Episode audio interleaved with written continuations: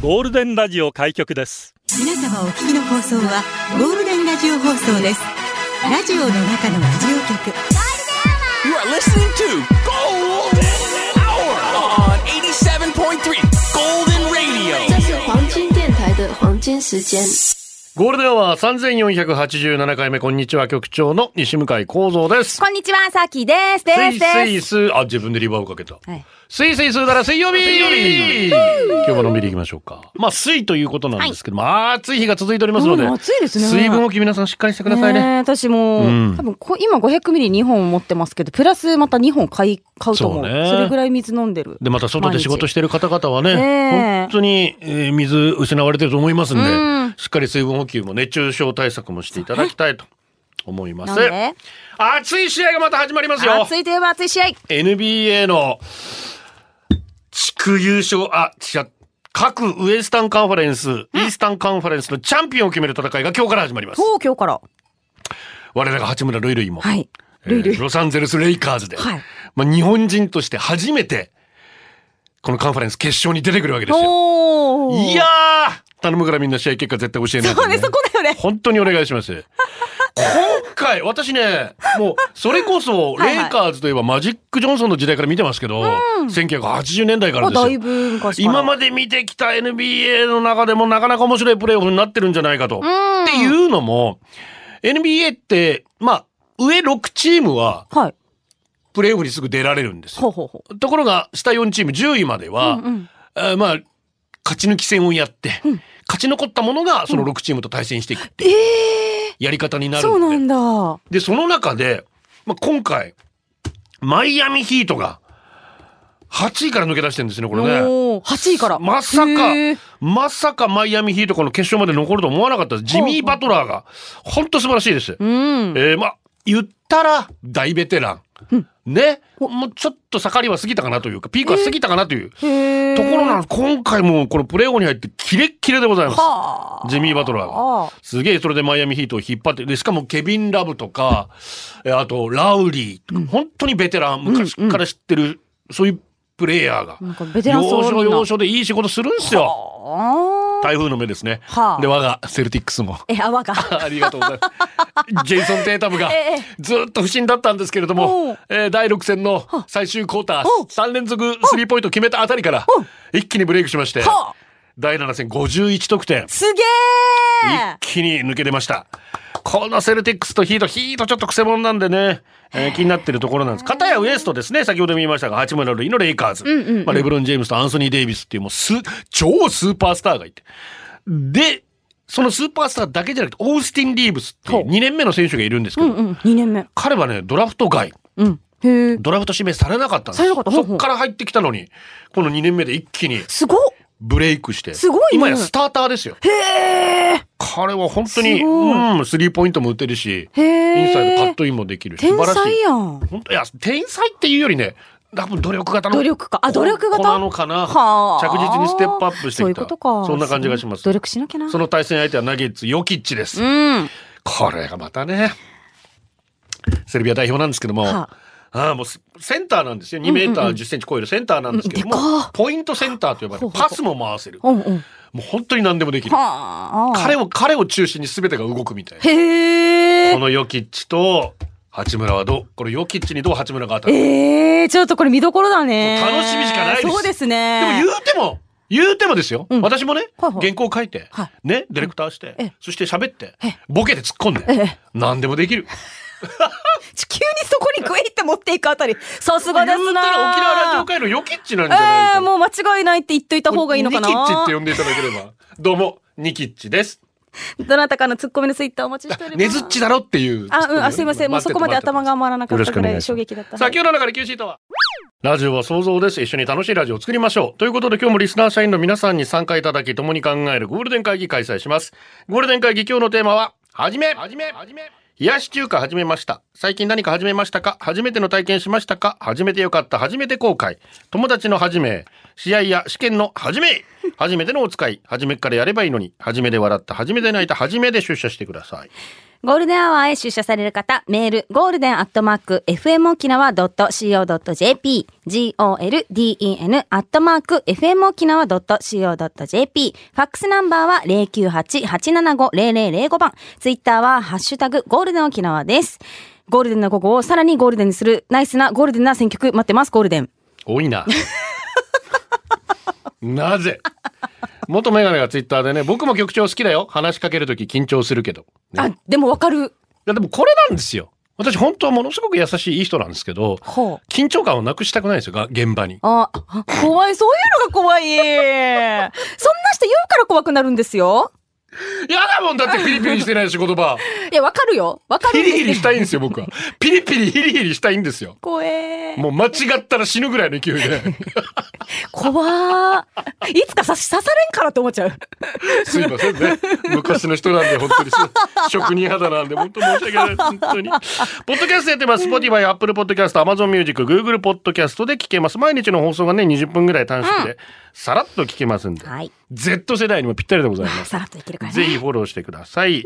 新入社員で社員番号17,331泣き虫入社おめでとうございます。します。よろしくどうぞ。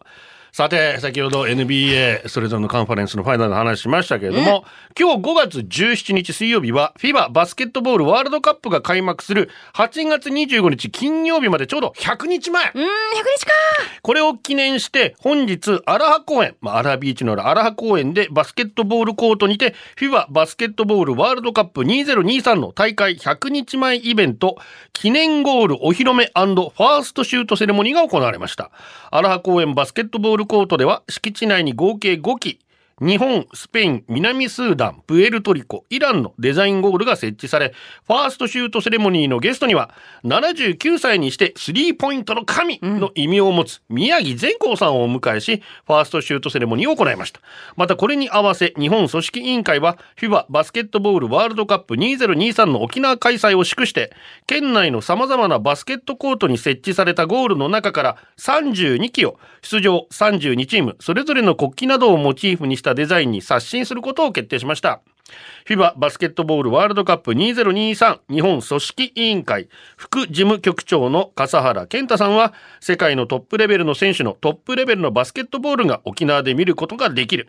開催参加国の中でも沖縄が一番熱い会場になるように沖縄全体を挙げて盛り上げてほしいと挨拶しました。100日前楽しみですね。あー、盛り上げていこさっきの流れで言うなら、まあ、八村塁が、あー暁に入るか、それから、レイカーズでもう一人、シュルーダーという、えーこれまた素晴らしいガードゲームです。彼がドイツ代表で来るかどうかですね。これも楽しみでございます。そっか、まだ来るかどうかっていう感じなんまあ、ですね。彼らプレーを真っさ真っ只中なんで。あ、そっか。最終的にメンバーに選ばれるかどうか、選ばれて本人が出るというかどうか。そっか。あ、じゃあ本人の選択ももちろん。ってことですよね。あとチームの選択もあるので、もしかしたらレイカーズ側が止めるかもしれないので。はーこればっかりはちょっとわかんないです読めないねまだ。だからまあ、ホーバス監督も今 B リーグの選手の中で、まずはしっかりとチームを作るんだというはあ話をしてますね。もう NBA のことに関してはちょっと私はわからないので、まずは B リーグのチームで。えーそこからまず選手を組み上げて、で、渡辺裕太なり、八村塁。っていうところがまた絡んでくれるかどうか。えーいずれにしても楽しみですよ。そうね。トップレベルですから。ほんとね。世界の。絶対子供たちに見てほしいなとうん。いうふうに思います。さて今日初めなんですけどね、さきさんが、うんエイサーの追っかけを始めたということで。もう、始めました。ね追っかけを。もうすでに私早ね。い。もうまだ5月17日ですよ。そう。でもさ、なんだかんだで、エイサーって年中やってるなって思うんですよね。まあまあ、いわゆるうん道ジュネではないイえそうそうベそうそうント、そうですそうですパフォーマンスとしてのエイサーということですね。そうそうそう。まあ、例えばお祝い日に呼んだりとあははまあ、いわゆる営業ではないんです。うんそうそう。それで、まあ、エイサーを見ることができる、ね届くタイミングも割とあったんですが昔はね、年配の方々はね、うんお盆にやるようなやつをお祝い事でやるんじゃないって怒ったりしましたけど今もう当たり前になりましたからね。そうね。私は嬉しいのよ。だからそれがね。本当にねこういう世の中になって。でもすでに旧団体見てきまして。急だったそう。そう沖縄市のあのうん青年団体プラス、えー名護の方の青年団体も沖縄市に来て、まあ、うんイベントフェスやってたんですけど、そこであの球団体見ることができ外衛したね、また。見たかったけど、またちょっと外衛はまだだねっていう雰囲気だった。まだもうそう、もうすでに、はい、エイサーは始まってます、仲良く仲良くねピースでね。えーラブピースでやっていただきたいなと思います。私はあれですよ。うん。最近柔軟を始めまして、柔、柔軟？はい。ゆりボブに言われたんですよ。ほうほうやっぱ体柔らかい方がいいですよ。あそうあはあの子股割り普通にできるので、ああ、やっぱダンスもやってるいし。やでも初め硬かったんだって。コーツコツ毎日朝起きて、それが寝る前にやったらこうなりますよって。へー私今開脚このぐらいなんですよ。ピースぐらい。み、これ以上足広がらないですよ。今見えないと思うけど、多分4、5センチ、6センチぐらい。普通に皆さんピースしてください。私これぐらいしか足広がらないですあ、。そっかそっか、ピースしたらね。ピースしたら曲調の幅って思えばねしかもプルプルプルプルプルプルプルプルめっちゃ震えてる。震えてブルブルブルってしかも腰痛いんですよもう,、これやるとでもゆっくりゆっくりまず本当に信じて股割り憧れの股割り。はいはいはいはい。憧れなんだ。東洋の股割り。憧れの股割り。あまたまたまたごめんなさいね。また学のある話ボまた。またでも本当にもうもう、またまただらけでもう。いつかできるのかな本当に。あ、でも続けていったら柔らかくなるんじゃないですか？もう筋トレ通り続けることが大事。カニクリームコロッケです。局長さきさんこんにちは。こんにちは今日のテーマはじめ、FM 沖縄に限らずテレビやラジオでは番組と番組の間に気まぐれで 5分ぐらいニュースやるじゃないですか。いや気まぐれじゃねえ。気まぐれでやってるわけじゃないですよ、本当に。そのニュースの始め、はい話し始めに、始めに、と言ってるのをよく耳にするの、うんうん。気がする。まあ、どそうです。大体言います。言ってますね。初めにって言います。はいはいはい。私はこれを初めて聞いた時幼かったので、初めにじゃなくて、真面目に、と思っていた時期があり、聞こえ真面目だね。そう聞こえた。こんばんは。ニュースをお伝えします。真面目に。なるほど私はこれからニュースを真面目に読みますよ。普段はおっちょこちょいなところもあるけれど、今だけは真面目に、真面目になりますよの暗示だと思う。私は真面目にニュースを読んでるから、あなたたちも私のニュースを真面目に聞きなさいというメタファーもあるのかなと思ってました。なので、とっても頭がよく見えてきました。学校で話を聞いてほしいとか、まだ4歳だった妹が言うことを聞けない時も、真面目にって真似してました。初めになんですね。今冷静に考えると、真面目にってアピールするのって逆にバカっぽいですね。爆笑今でもニュースを見たり聞いたりするとき、誰か間違えて真面目にって言わないかなって注意深く拝聴、拝聴しています。局長、今度一回だけでいいのでやって。静か言おうとしてる。でも確かに真面目にって言われたら、あ、真面目にキーコってなるかも。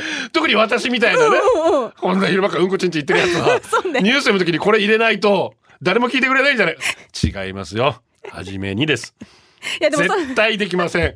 もしかしたら、定年退職の1日前ぐらいにはいやってみて。やる。あ、ちょっと最後ふやりませんニュースはちゃんとやります。常にピリピリですから。真面目にリクエスト、先日大阪で夜遊びのライブ行ってきました。いくらちゃん、若い、顔、交換したい、真面目に。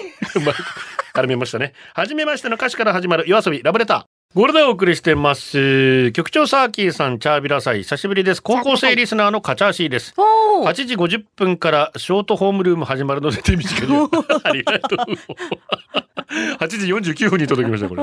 テ。ーマはじめ。よく、かき氷始めました。だとか、冷やし中華始めました。とか、上り出てますよね。夏の季節が終わりそうになったら、冷やし中華終わりました。とか、上り出したら面白そう。あお二人は初めて乗った車なんですか？え関係ないやし。中曽根はじめさんの声がめちゃくちゃ好きで、私もあんな渋い感じの声が出せたらいいなと思ってますということで、まったね。まあ民謡歌手の中曽根はじめさんね、はいはいはいはいあの若さにして、あれだけの実力を持ってなあ。かなかいらっしゃらない。初めて乗った車？なんつかな？私はあれだな。ターセルとかね、トヨタターセルとか、トヨタ乗ってたの？姉ちゃんの。ああ、姉ちゃんな。懐かしいターセルえーなんか、私の中で初がトヨタって金持ちってイメージですね。え、トヨタ上陽行くみたいな。じゃあごめんなさい。あの、ネガティブな方の車種は出さないでね。いろいろあるから。あ、そうだね、そうだね。いろいろそうだね。言おうとしてた危ねあまあまあ、始めたんなら終わりもちゃんとえ。ね。まあまあそうですね。ああ、でもそれ面白いね。ゴールデンネーム、青空に乾杯。こんにちは。うんじゃあ、初めてのアルバイトは高校1年生でした。うんおもちゃ屋さんで接客や掃除、クリスマスプレゼントのラッピングをしました。初めてのアルバイトは緊張していました。ガリバーという富城のお店でした。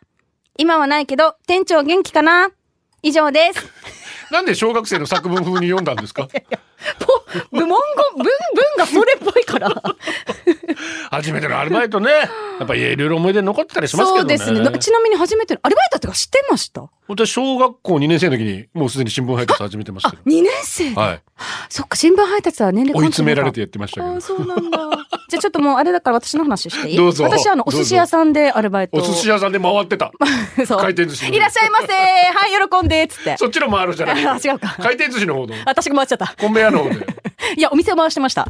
本当に？そ 落語みたいなオチになってきたな、なんか。ねえ、何やってたんですか？接客ホール。あ、あホールアルバイトでや握ってたわけじゃないでもたまに握ってましたよ。あマジで？あの、軍艦あ巻き？あれ巻く方か、握るというか。軍艦巻きはやってましたね。えそうでも、本当に、あの、アルバイトリーダーをやってた私。お、お、お。やりそうだな、リーダーとかな。あ、エリさん本当うんみんなに言ってる。いや俺リーダーに文句言うタイプ。やだデジこんな従業員や。サブモンです。ありがとう。この前してきた初体験は、メンズ専門の眉毛サロン。ああ、眉毛がキリリとしたお兄さんが顔に似合う形を提案してくれて、いろいろ終わっている僕の眉毛を整えてくれました。聞くと40代以上、特に50代のお客さん結構多いらしい。そうなんですね。僕はすごい偏見で、いい年してもっと酔っ払なんですかねと言いながら、まさに自分自身じゃないかと、言葉のブーメランが飛んでくるのを初めて感じました。結構痛かったです。まあ見た目に気を使うのはいいことだと思うので、年齢、性別関係なく眉毛やったらいいと思う。ちなみに別番組だけどスナックラジオで旦那が見た目に気を使い出したら浮気を疑われたというエピソードがありましたので 少しでも下心がある人は気をつけてください。そうだね。そうね。疑われますよ。本当よ。整え始めたらね、ま男がね。あ眉毛で印象だいぶ変わりますんでね。いや、でも本当ね、最近あの、アイブロウリフトって言って、眉毛、まつげパーマ、眉毛パーマ、どっちもパーマ当てるっていう美容法があるの、ご存知ですか？わかんないです。結構眉毛にパーマ当てるってどういうことですか？まつげはほらちょっとまあクリンとさせるわけでしょ？そうそうそう、クリントも。眉眉毛にパーマってどういうことですか？眉毛は、もう立ち上げ眉にするのよ。上に向かって、要は外国人みたいに、もうキリッとする眉に仕上げるというか、あそれが今すごい流行っていて。あそう。もうみんな気にしたことなかった外国人ってそうなんだ。あ、もう結構立ち上げ眉ですよ。もう毛流れがもうギュンギュンギュンって興奮したら立つとかそういうことではない。そういうことで、それあなた？こうして立ファーッつって。つ 眉毛でわかる。交尾機の鳥みたいな嫌だよ。嫌ですね嫌だよ。はいゴールデンネーム、なんでもゆずこしょう。ありがとうございます私は物事を始めるときにはまず形から入るタイプで同じくですよ、新しい分野を勉強したいからと本を買ったり、えー羊毛フェルトをやってみたくって初心者キットなんて買い揃えても結局は本も開かずキットを広げることもなくクローゼットの奥に眠っています。買っただけで満足しちゃうんだよ ねわかるよ。ディアゴスティーニとかすごくやってみたいのですが、こんな性格なので怖くて手をつけることができません。やめた方がいいと思います デロリアンとか作りたくても片方のドアだけで終わりそうです。デロリアンか 局長さんとサーキーさんは何か物事を始めるときはしっかり準備する派ですか？それともある程度続いたら揃えるタイプですか？私もすぐ全部道具揃えちゃいますねそうね。私ももう形から入るし、道具から買っちゃうな。ただ今三振やってます。で、はいはいまあ楽しくなってきたの。やっぱ稽古ってこう楽しくなったりつまんなくなったり、いんろいろあるんですけど、今楽しい時なんで、この勢いで三振買っちゃおうかな、どうしようかな、つって思ったんですけどね。買っちゃえ買っちゃえいや、今先生から借りてるやつなんですけど。はいはいはいはい。借りて壊したら大変だから買ったらいいさえ。もう壊した。すでに？Already! Oh my god! なんで英語よ。そうなの？ごめんなさい。でもほらね、三振もいろいろさ30万とか。そうだよね。いい値段しますよね。いいのはね、80万とか。あれ、か、革の種類でってそうそうそうそう、ことですかまあまあまあ。口利きとかね、いろいろ。いいの買ったらね、それ頑張るんだろうそうなって。だよね。いいきっかけかもで。もなあ！え？三振盗んだ人、はい、返してください。誰だ？あー。盗まれたポポです。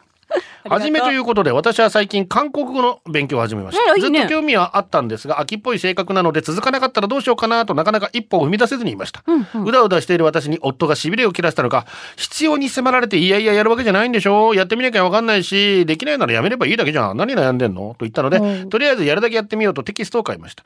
今まで何かの記号にしか見えなかったハングル文字が少しずつですが読めると。暗号を解いてるようで面白いです。街中で見かけるハングル文字にワクワクしています。韓国語を聞き取りできるようになるまで何年かかるかいつまで続くかまだわかりませんがゆるっと楽しんで勉強していけたらいいな。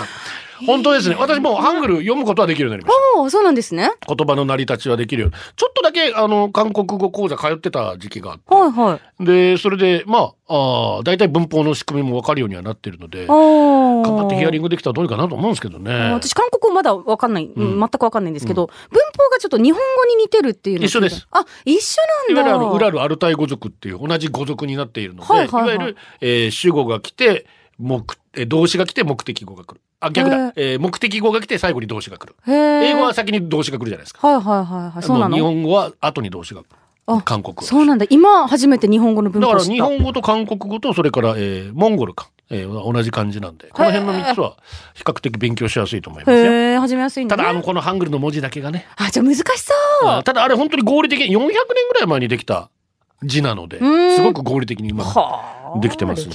はい。ああ、懐かしいですね。踊ってください。サイ、カンナムスタイル。ラジオの中のラジオ局、ゴールデンラジオ放送がお送りするゴールデンは局長の西向井幸三ですこん。にちは、さきです。ゴールデン会議今日のテーマはじめね。言葉のぽっちゃ。はじめってテーマですごいのは、魚介類初めて食べた人って思いません？魚介類正直言って見た目やばいさね。それ焼くどころか生で食べるってすごくない？これ初めて食べた人が生の方がいけるって判断したから広まってるわけさね。死に偉いよね。どんだけお腹空いてるばって思うよ。それと毒持ってるフグとかもさ、初めて食べた人絶対死んでるさ。普通それで、ああ、食べたらダメなやつなんだなって思うはずなのに、また誰かが毒ないところあるはずと思ってさばいたってことでしょ？正直頭おかしいと思うさ。人死んでるやんで、って思う。割ったあの先人たちほんとすごいね。さっきは旅行で初めて見たの食べられるね、生で。生では、一回躊躇するけど食べるかもしれない。せっかく旅行だしって思うかも。まあだから生子とかね。そうですね。タコも。いや、カニだってさ、うん。やばいよ。あれ宇宙人だよ。どう考えても。ビジュアルがってこと、うん。まあエビカニなんてさね。あれよく食べようと、ここだから剥いたらここ身がうまいとかって。ウニもさそう、、私、ウニだけはちょっとようわからないんだよね。美味しいって言ってる人の気持ちが。え、美味しいじゃん。嘘、なんか、ウニはどうしても甘い。よ。え、甘いですか？甘い。私が食べたら苦かったよ。と時間経ってるから。わからないけど。食べたものが悪かったのか。甘いですよ。甘いんだ。新鮮なやつやっぱりええまあもちろんね、うん好き嫌いも誰だってありますから。まあでも確かにそれ、そうだよね。誰かがね、うまいだろうって言って食べてないと、こ今はないからね。本当にフグなんこてさ、当たって死ぬわけでしょ。そうですよね。すげえなみ。んなから見削ってきたんだろうな。本当にすごいわ。はい、さいおとりさん、うんじいです。じ、はじめ。沖縄ではその日初めてのお客さん、ミー口って言って大事にするさね。はいはい。前にうちに来たお客さん、伝票にサインもらった名前は赤峰さん。して二人目のお客さんが来店、伝票にサインもらったらこの人も赤峰さん。おお赤峰リーチで一人でテンション上がってたわけさ。で、三人目来店サインもらったら島袋ねでよ突っ込み入れたかったさ。お二人は赤峰リーチの後の島袋をどうやって乗り切りましたか？いや同じうちなんちじゃないぐらいで。い やーが勝手にテンション上がってるだけやしゃ。赤峰赤峰。あ、三つ揃ったみたいな。何の遊びよ。りょうちんです。ありがとう。局長騒ぎこんにちは。こんにちは。もうかれこれ3年ぐらいでしょうか。うん社員登録してしばらく塩漬けし、あ、3年前ぐらいね。本腰を入れてメール投稿を始めたのは、正直ね、始めたの後悔してますよ。え？採用された時の嬉しさが脳内を快楽物質で溢れさせ、もっと読まれたい。もっと、もっと読んで 中毒。メールしなきゃ。ネタがない。どうしよう。捏造するか？盛るか？いや、でも捨て頃で勝負するのが新庄だろ？俺、どうする？なんかネタないか？なんかネタと、社内連絡が来るとそわそわする日々。もちろん実生活優先してますが、番組が気になって気になって仕方がない。自分より面白い投稿に笑いながら悔しい思いもしながら、番組をより楽しむ日々を過ごしております。まだ社員登録をしていないリスナーの皆さん、こんな気持ちになって後悔するので、ぜひ登録してメール 出社しましょう。ぜひ。送るアホに聞くアホ同じアホならおオクラにはソンソンです いやでもすごいよね、社員の皆さん、本当に。ねどんな脳みそしてるんだろうと思いながら、私読んでるよ。いや、みんな芸人界。ツルッツルじゃないかもう全然シワがないじゃないかないな 逆に。ここまでね本当よ。ありがたい一度読まれた時の喜びがはい。快楽に変わっていて。でも面白いネタに笑いながら「あ悔しい俺こんな面白いの書けねえ」っつって。すごいね。感情忙しくなるいや。それで言ったら本当私たちもそうですよ。皆さんみたいな面白いメッセージ書けないですもいや、それ思う。んねえ、うん。もう適当に流して喋ってるぐらいしかできいない。や、流してないよ。ちゃんと受け止めて、ちゃんとね、突っ込んではいるつもりですよ。よくパーソナリティになれたって私思いますよね。こんな性格悪いのにさ。みんな性格良さそうじゃんうんパーソナリティって基本。まあ多分、吉見大学ぐらいですよ。私より性格悪そうな風に聞こえるのは。大学ね。あとはみんな良さそうに装うじゃない？あいやいや、はいはいはい。いい人ぶるじゃない？おおぶってんのか？おそうなの？私はいい人であってほしいって願ってる。切実に。そこ偽ってないでって願ってる。私はもういつでも素で戦ってますんで。本当？戦ってますよ。本当？いつも素？素ですよ、そうなんですね。だから怖いとか言われてもさ。全然だって素だもん。素だもん。素でピリピリしてるもん。3時のコーナーです。ゴールデンお送りしています。元メガネです。局長崎さんこんにちはこん。にちは。こんなの初めてっていう女性は信用できませんよね。なんで？なんで？なんでよ？何が？誰も信用しないと。言ったことありますか？ある全然あるあそう最近も言ったかも。さて、子供が初めて発する言葉に驚くことは少なくありません。先日も3歳の娘が夜更かししていたので、鬼に連れて行かれちゃうよと言いました。すると、大きな包丁で鬼割るよ と言ってました。お二人も何か印象的な子供の言葉ありますか？中盤はいや、かっこいいね。え、いい？よ、大物なるよ。あれ使ってた？鬼電話しかもガンガンに使って、あれないと、もう言うこと聞かないんですよ。鬼からの電話ね。あれで子供言うことを聞かせてた親結構いると思いますけど。鬼の、鬼の電話か、私は閻魔大王に舌取られるよって言って。ええ。昭和だなあ、それさ、なんなら明治だないや知らねえけど知らなんなら江戸だなおい閻魔大王って誰って聞かれた時、確かに誰だろうって、私もなったわけよ。言ってるけど。まあまあ確かに今の子たちわかんないだろうそう。でも私知らんから、あ、ごめんね。あの、今のなしにしてと子供に言うって。ほおずきの冷徹ってアニメがあるから見せてあげてあ、わかりました。エンマさんが大好きになりましたあ、そうなんですね。わかりました。はいはい。ゴールデンネーム、ニーディアです。ありがと初めての妊娠中、妊娠中毒症になり、長期入院に、あれまあ。らら、臨月の時、赤ちゃんの心音が止まり、大事を取り、急遽無痛分娩へ。出産も無事終え、安堵と行きたいけど、お腹が痛い。麻酔が抜けかけで何か変な痛みが、看護師さんに必死に、うんこしたいお願いうんこさせてうんこしたいと言ったけど、麻酔のせいよ大丈夫と言われ、え、だるわと、うんこ我慢し、赤ちゃんと対面。めっちゃ可愛い。でもめっちゃうんこしたかった。うこれはさわかるもうわかんない産んだことないから本当にわかんないですけど、で近いものがあるんですのよ。その生きんでる時って。ああれを生きんでる時とうん。息子を生きんでる時と同じぐらいの感覚なんですか、ね、ぶっちゃけ同じぐらいなん。いや、なんなら勝ってるけど、でも、言ってしまったらもう出てるからね。実際。出しながら、あう、うん、んでるから、生きんでる。どっちも出るのよ。言うたどら。力の入れ方ってさっぱりわかんないわイメージできないもんなんかね、私が言われたのは、へその下に力を込めてって言われたのよ。無理なのよ。あの状態で。どこにも力入れられないし、痛いし、なんなら絶対出てるだろっていう香りもするし。男が絶対耐えられないって耐えらいうもんねれないと思うよ。いやもう本当だから世の中の男性陣、いたわりなさい、本当ですよ女。すべてのお母さんラブですよ、ええ本当に。そうですよ。局長サギーさん、夏なのにニット帽をかぶってる人を見ると応援したくなるリスナーさんの皆さん、サーディーあ、なんかちょっとわかるかも。なんで応援したく暑いなーっては見るけどさ。なんか人と違うことやろうと頑張ってるんだって思うかも。いるよね、でも夏場でもニット帽かぶってるのね。社員番号5329番、ケンタッキーフライドチキンです。今日の会議テーマ、はじめですか？おいらは子供の頃、あれの始まりが苦手でしたぜ。あ複数人で廊下で集まって何をするわけでもなく、ダラダラしてる時に突如始まる。鬼ごっこ。あ誰かが突然、えいと隣の子の肩にタッチして逃げるんですって。するとタッチされた子が、タッチと言いながらその隣にいた子にタッチしてその場急にわーっと盛り上がって、規制を上げて逃げ回る鬼ごっこへと発展する的な。もうね、この謎の鬼ごっこの始まりがめっちゃ嫌なんですぜやるよなやるよな。大体廊下を走ってると先生に見つかって怒られるか、誰かがなんで俺ばっかりタッチすると、怒りながら泣き出してその場が式で終わりますぜ。誰も得をしない。なぜか始まる鬼ごっこ。おいらは卑怯な子供だったので無限バリアーって両手でピースいや、して。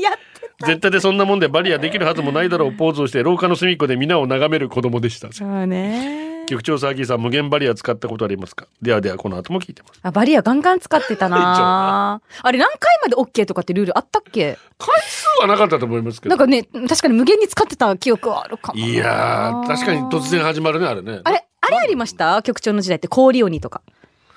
ない。あの、い言ってや、やってる子たちいたと思う。あいました？でも、あの、私自身は氷鬼で遊んだことある。なあれ、何が違うの？普通のあ、鬼。要は、タッチされたら固まっちゃうの、私が。自分が。固まってどう？固まって何秒か経ったら溶けるわけ。でも、何秒経って溶けていいのかがちょっとわ、いまだにわかんないのよ、あれ。謎の、謎の遊びだそうな。なんです。ただ固まる遊び。えー、それで氷か。そうです、氷鬼。えーあ、だからいろいろあったなと思いますどんけど。どんルール変えるやついるしね。あ、いたね。いたえね。ー、いや、ルール変えんけ、みたいな。なんかこのバーリアのポーズの仕方も、両手バーって広げるバーリアと、逆になんか X にこう、こう、こう、クロスしてバーリアとか、そのフォーム決めるやつとかもいたよね。いろんな遊びありますね、本当に。えーパラパラ一文字でも違ったらダメ。うん。今年初めて落語を生観戦してすいません。観戦するもんじゃないですよね。落語は観戦す聞きに行くもんですよ。観戦しないでください本当に。観覧観 観覧まあ聞きに行ってください本当にね、はい。4月に行われた立川志の輔による志の輔落語。あ私もこれ行きました。前座として20代のお弟子の方が落語を披露。僕はおお喋り方が落語っぽい。そりゃそうだよ。そりゃそうだよ。前座だけど頑張ってんだからさ、話し家になりたいっつって。おお、喋り方が落語っぽいと感動しました。その後に志の輔さんが登場するわけですが、まず登場から座るまでの所作、佇まいが圧倒的に違うと感じました。そして話し始めるんですが、お弟子さんとは逆に本当に普通に話し始めたんです。落語っぽくでなく、エピソードトークを観客に話す、まあ、いわゆる枕ですね。はいはいその枕から落語に入るまでのスムーズなことに驚きました。そして何よりとっても情景が頭に浮かびました。登場人物が複数いても本当に同一人物が演じ分けているのかと思うほど別人格が現れます。まさに圧巻の初落語でした。局長も以前落語を披露されていましたが、また落語会開いてほしいです。よろしくお願いします。10月にあの笑いふくらした健康予算ありますんで、えーまた詳しいことが決まりましたらご案内させていただきたいと思います。今何を、うん、やるのか。まあ、これからちょっとみんなで集まってね。どれがだ誰がどれやるのかみたいな話するんですが、まあ、立川志の輔さん本当にね、志の輔師匠素晴らしいです。はい。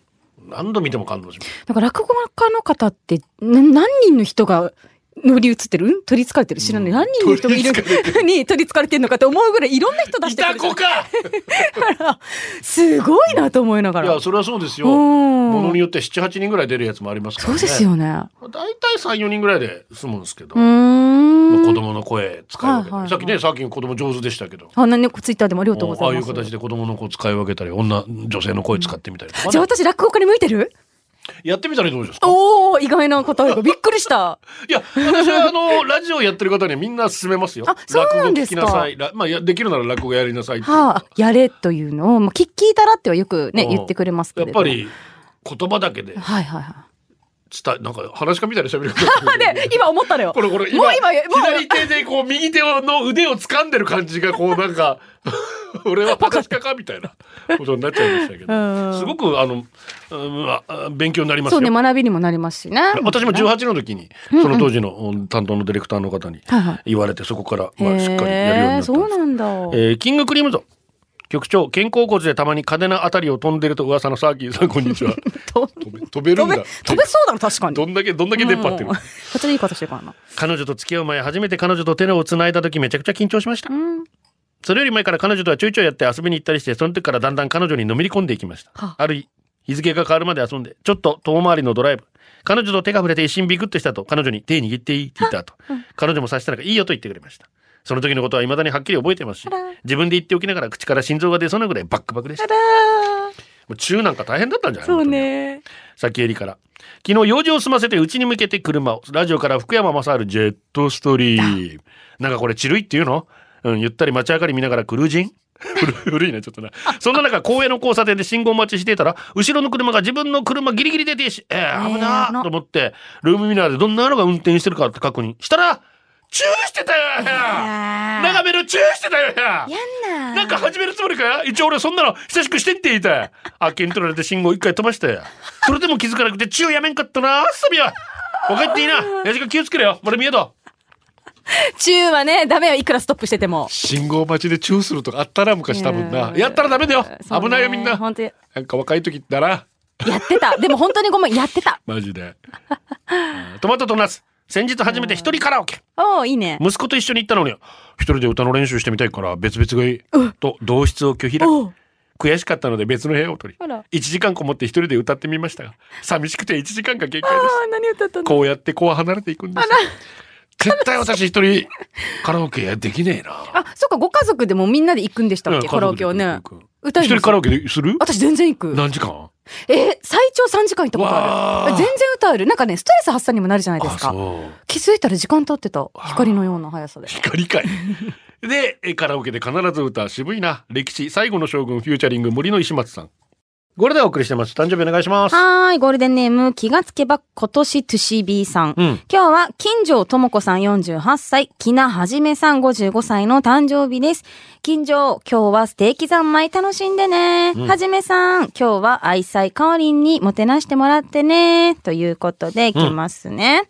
金城智子さん48歳、木名はじめさん55歳、おめでたんたんたんかつおめでとうございます。おめでとうツイッターで、うん。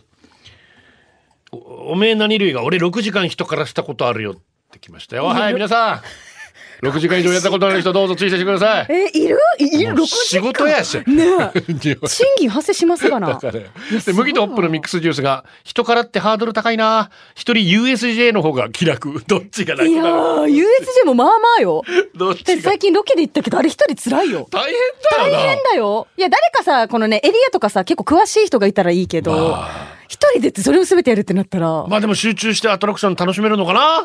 どうでしょそうなんですよね。ジュテームです。私の初めての野外ライブは2018年宜野湾コンベンションで開催された安室ちゃんの25周年ライブ。いいな席は舞台寄りの真ん中ら辺だったけど安室ちゃんの生歌、姿、ダンス、演出、すべてを感じることができたあの空間は本当に本当に最高。そして大好きな安室ちゃんの花火ショーの詳細が発表9月16日開催。今年で最後の花火ショー、インタビューの9月16日に開催。これはもう絶対中止にならない。行くぞ花火ショーそうですね。5年ということで今回で一区切りということになりますな。安室奈美恵、ホープゴールデンアワー、この時間は、リスナーの皆様に支えられお送りしました。最後このコーナー今日のホームランキキお天気心配しながら洗濯物干したけどいい感じに乾いてた。嬉しいよねね地味に。ね。ネギ両親の沖縄旅行を楽しんでもらえたのでよかった露出機のキラパスタツイッターに絵を投稿したら佐藤さくらさんからいいねが出てさらにレキ出てありがとうございます。プリちゃんマイカー試験玄ちゃんの新しい CD 届いた。ね。この世界の片桐仁吉村隆さんのニューアルバム始まりのメロディーが届いたミュージックフロム前原のバンドサウンドもアコースティックも全部全部最高。19日金曜日ハッピーエレードにゲスト出演楽しみが止まらない基本一人気持ち二人楽天再開脱出今夜は山形で完全じゃ以上でございます。いいね。ありがとうございますありがとうございます。ギリギリで来てくださって嬉しい。カープの打線がめちゃくちゃ今いいんですよ。ああ、そうなんすか。楽しみですね、今日じゃ。もしかしたら2位になるかもしれない。あらー、いいお酒飲めるかも？まずレイカーズ見まいや、す。どんな顔してるこれではお届けしたのは局長西向井幸三と。はい、さきでした。またねこれでゴールデンラジオ放送の放送を終了いたしますポッドキャストゴールデンアワーお楽しみいただけましたか？本放送は月曜から金曜の午後2時から FM 沖縄で絶賛生放送中。ラジコのエリアフリータイムフリーならリクエスト曲や各コーナーも楽しめます。聞いてね